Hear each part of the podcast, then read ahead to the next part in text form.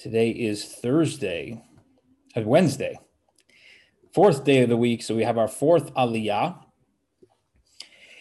And let's jump right in. Verse 26. Vayedaber Hashem. Hashem spoke to Moshe and Aharon, saying. Verse 27. Admasai. Until when? This is an expression that conveys it's too much. Admasai, until when? Eida hara hazais, for this bad or evil assembly or evil congregation. Who is God talking about over here? Is he talking about the Jewish people at large? Rashi tells us no. He's talking about a very specific congregation.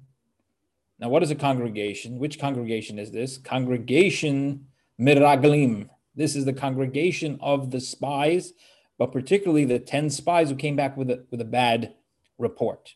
And as Rashi tells us, we derive from these words that a congregation, a minyan, for which you can say holy things like Kaddish or Kedusha or read the Torah, has to be a minimum of 10, and we derive it from this verse, as counterintuitive as that is. But as the Rebbe explains, actually gives us a hint to the fact that the spies had some kind of a spiritual yearning, that they wanted to stay in the pure, rarefied air of the desert with the manna and the water from the well of Miriam and so forth, and the teachings of Moshe and Aaron.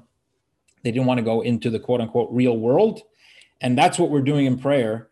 In prayer, we are, in a sense, escaping, taking a retreat. I wouldn't say escape. We're retreating from that world to get the strength to go back into it. So as ironic as it sounds and counterintuitive as it sounds, in fact, makes sense that the congregation, the idea of a minyan, comes from here, and that's from the tractate Megillah. I was thinking of something else. I saw it in a responsum from Rabbi Moshe Feinstein, who was a very famous, probably the leading halachic decider for the Ashkenazic world, and passed away in the 1980s. So he has a tshuva, he has a responsum about who exactly can be counted in a minyan. You know, if a Jew has really strayed from Judaism, how far can you go and still be counted in a minyan? And he says, well, you got to be worse than the spies. And the spies were saying pretty heretical things, like God cannot bring the Jewish people into the land of Israel. He doesn't have that power. So if you haven't gone that far,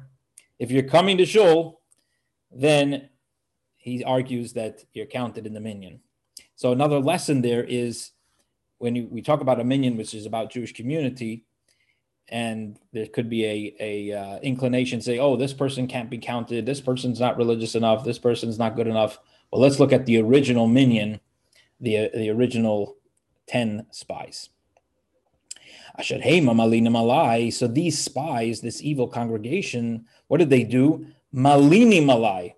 Malinim, Rashi tells us, is a causative verb. They're causing others to complain and kvetch against me. Meaning with their report, they caused the Jewish people, as tulunois b'nei Yisrael, the complaints of the Jewish people, that they, the spies, are causing them to kvetch against me. Shamaiti, I have heard it.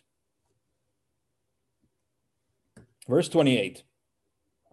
Emor aleim, say to them, Chai oni, as I live, Ne'um Hashem, says God, Im lo'iki hasheh dibartem, or by my life, Im lo'iki hasheh dibartem ba'oznoi, kein eseh lachem. What you said in my ears, that is what I'm going to do to you. Now, what are the words that the people said in God's ears that he's going to do? Says Rashi should be kashtem mimeni. You said, the Jewish people said, oh, bamidbar zelu masnu. Let us die. I wish we would have died. We wish we would have died in the desert. Instead of bringing us into this land, we're going to be killed. We should have just died in the desert. Says God, in fact, that is what is going to happen, that you will die in the desert.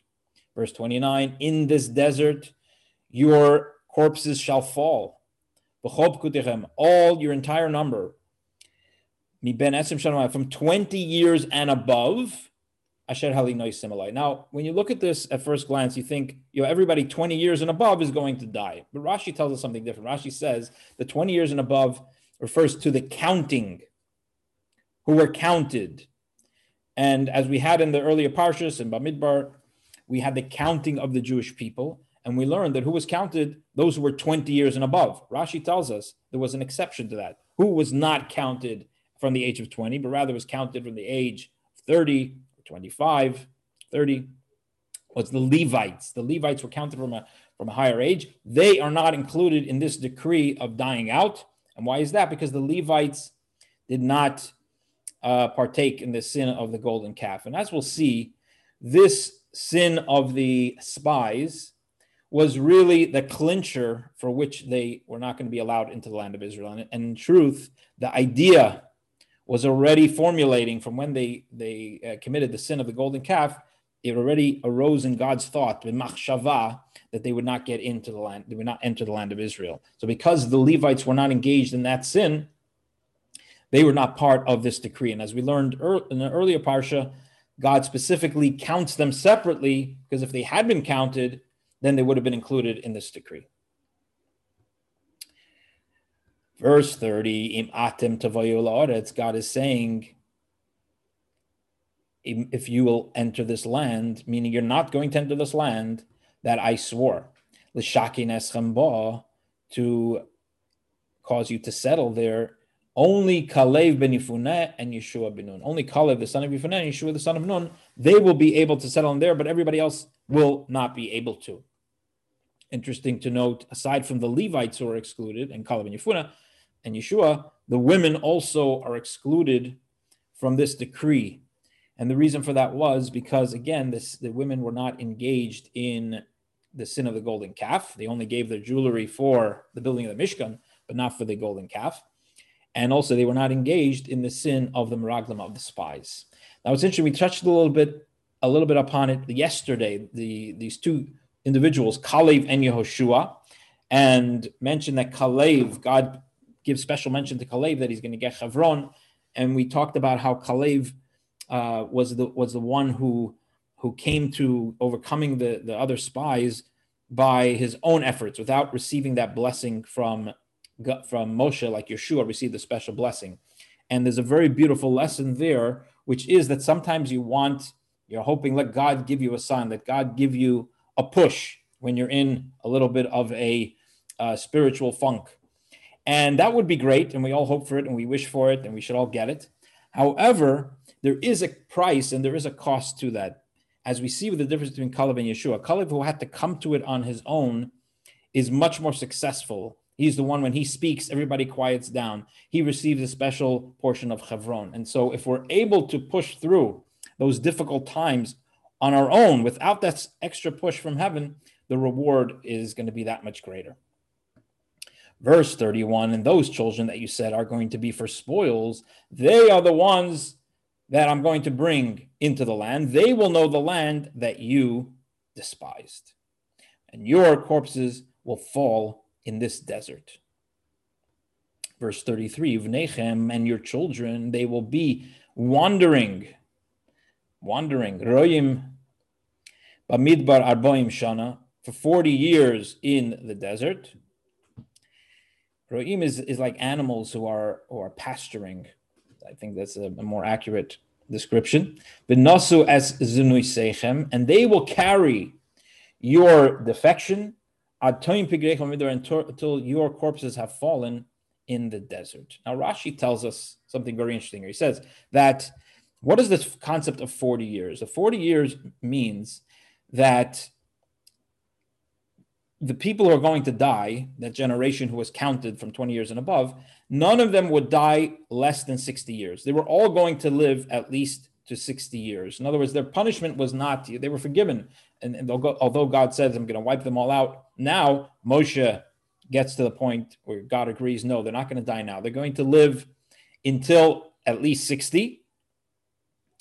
They're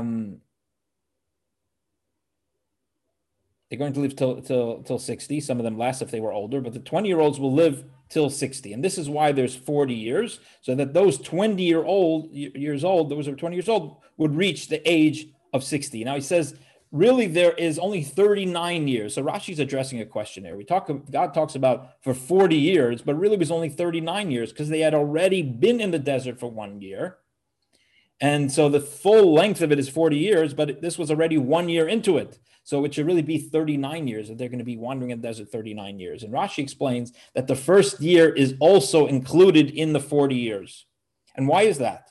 They hadn't committed the sin of the spies yet. Why is the first year also counted as part of the 40 years?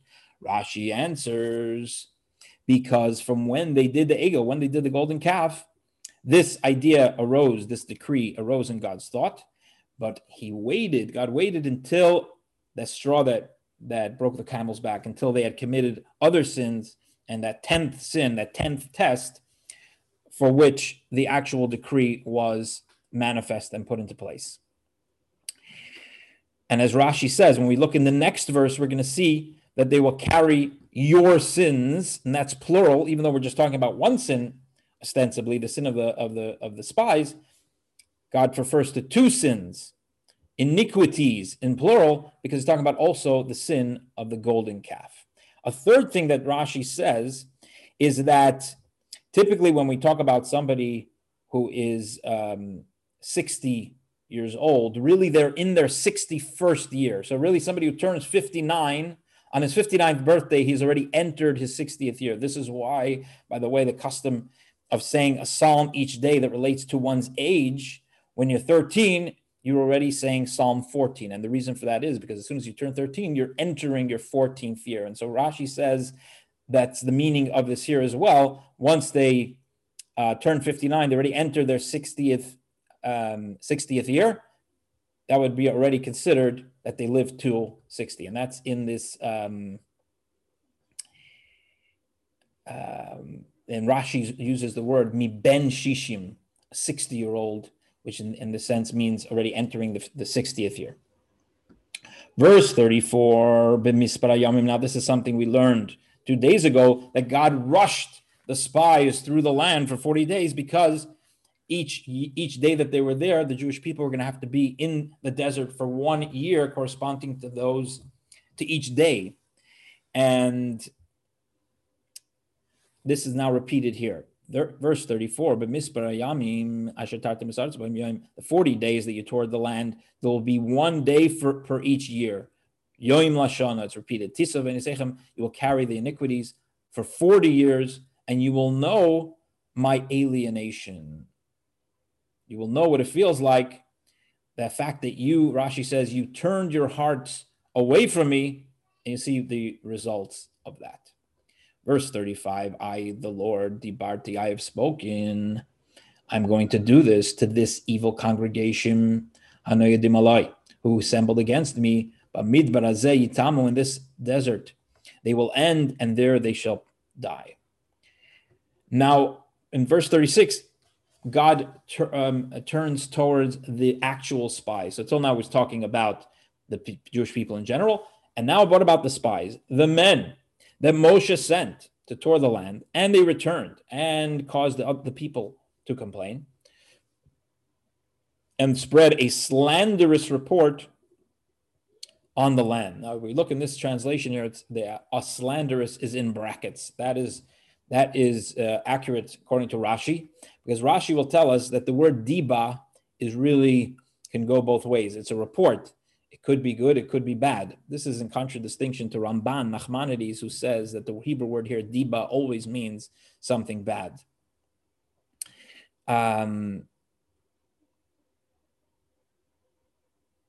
Right. Verse 37.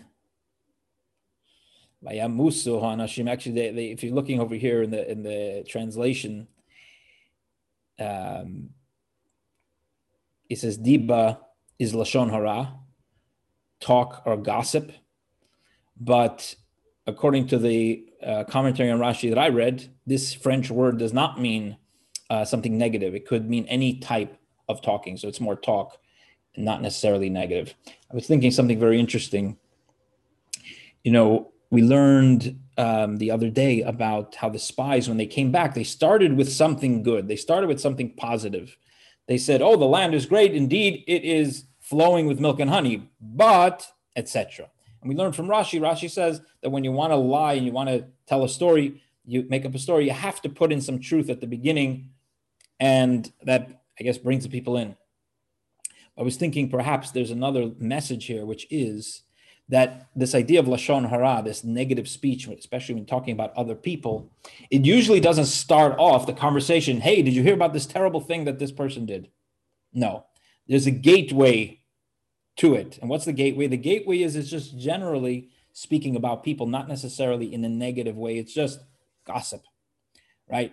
And so that's kosher. We're just talking, well, you know, it's even, you could even claim that it's positive because we're interested in other people.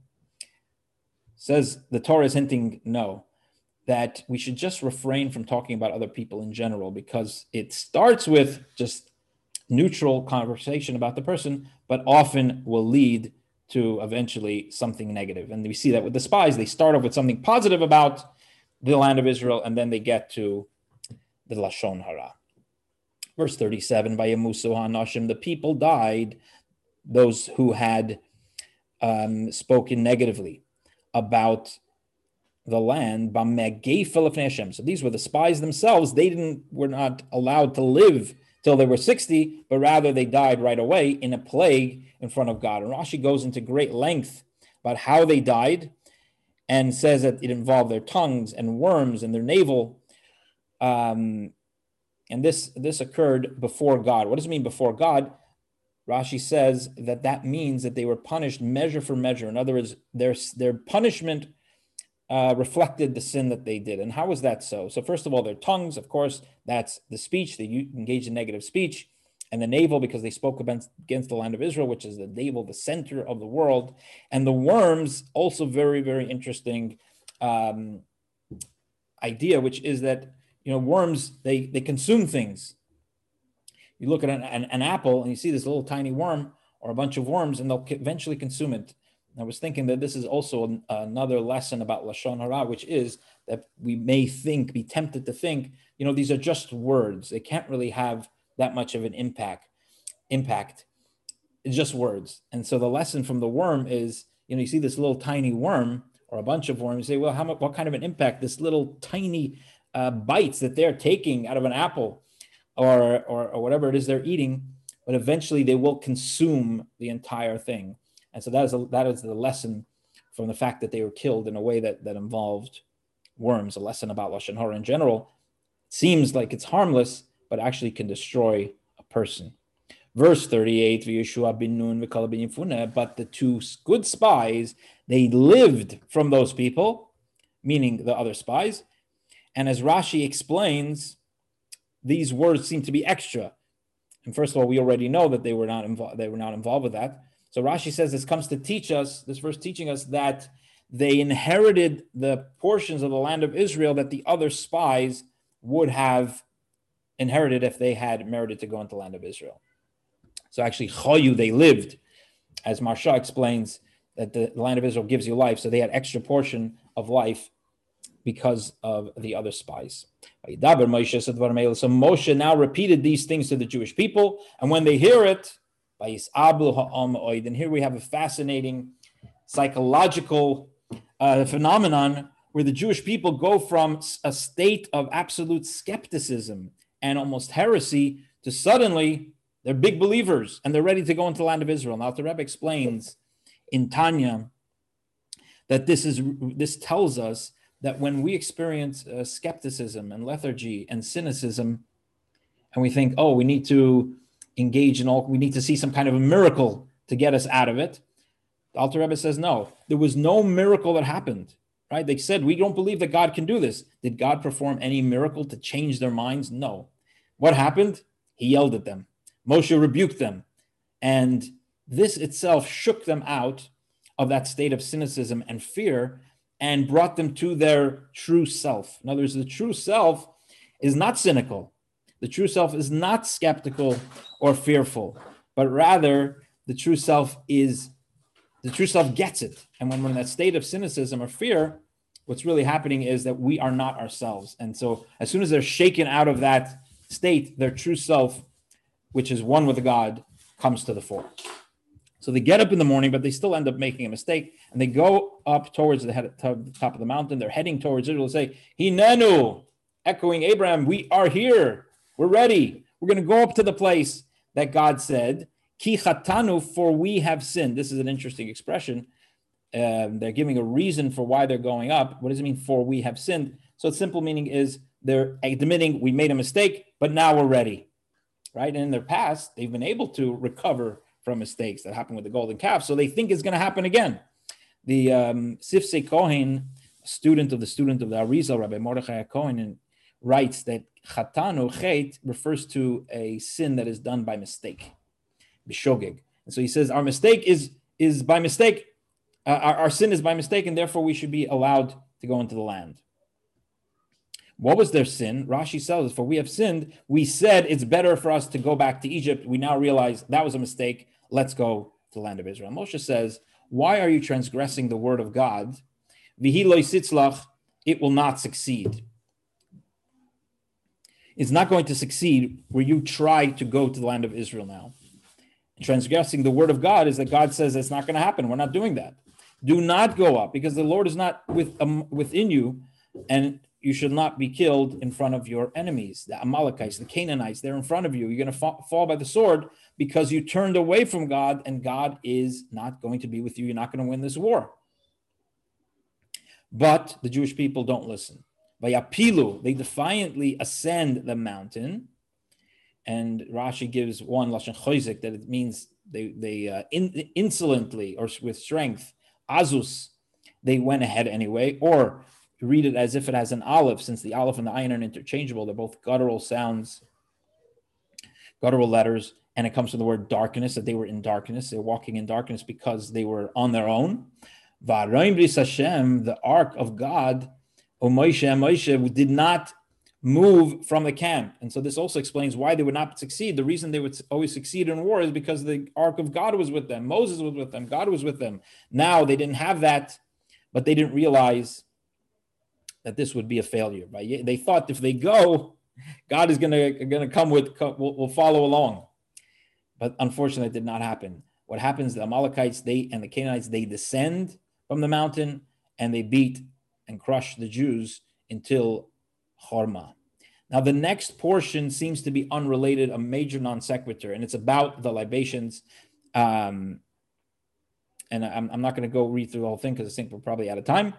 But just give you the lesson from the Alter Rebbe, and now the Rebbe explains it. What is the libations, which is a pouring of wine that accompanies a sacrifice? Why is this come over here? So first of all, Rashi, it says, that God is telling them, even though I've told you such bad news, don't worry. Eventually, you will get into the land of Israel. When you get into the land of Israel and you bring a sacrifice, you shall make sure to bring wine along with it. The yayin l'nesach, or you see in the verse number 5. But why is this connected with the? Why is this connected with?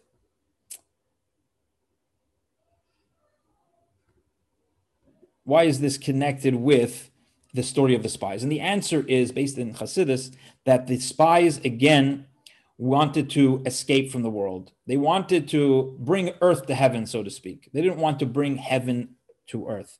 And in a sacrifice, there's a balance. The sacrifice itself, the animal, is burnt up and goes up, so to speak, to heaven. That's bringing earth to heaven, which is what the spies wanted to do. But the libations, there's another aspect of the sacrifice which represents the opposite, the idea of bringing heaven down to earth. And that is represented by the wine, which is poured near the altar and goes down into the earth. So you have these two directions happening. The sacrifice itself is going up, the wine is coming down. And this is why this comes right after the story of the spies, because it was the lesson that had to be taught after the spies, that God's desire is for us to bring heaven down to earth, not just to bring earth to heaven. So that concludes our parsha for today.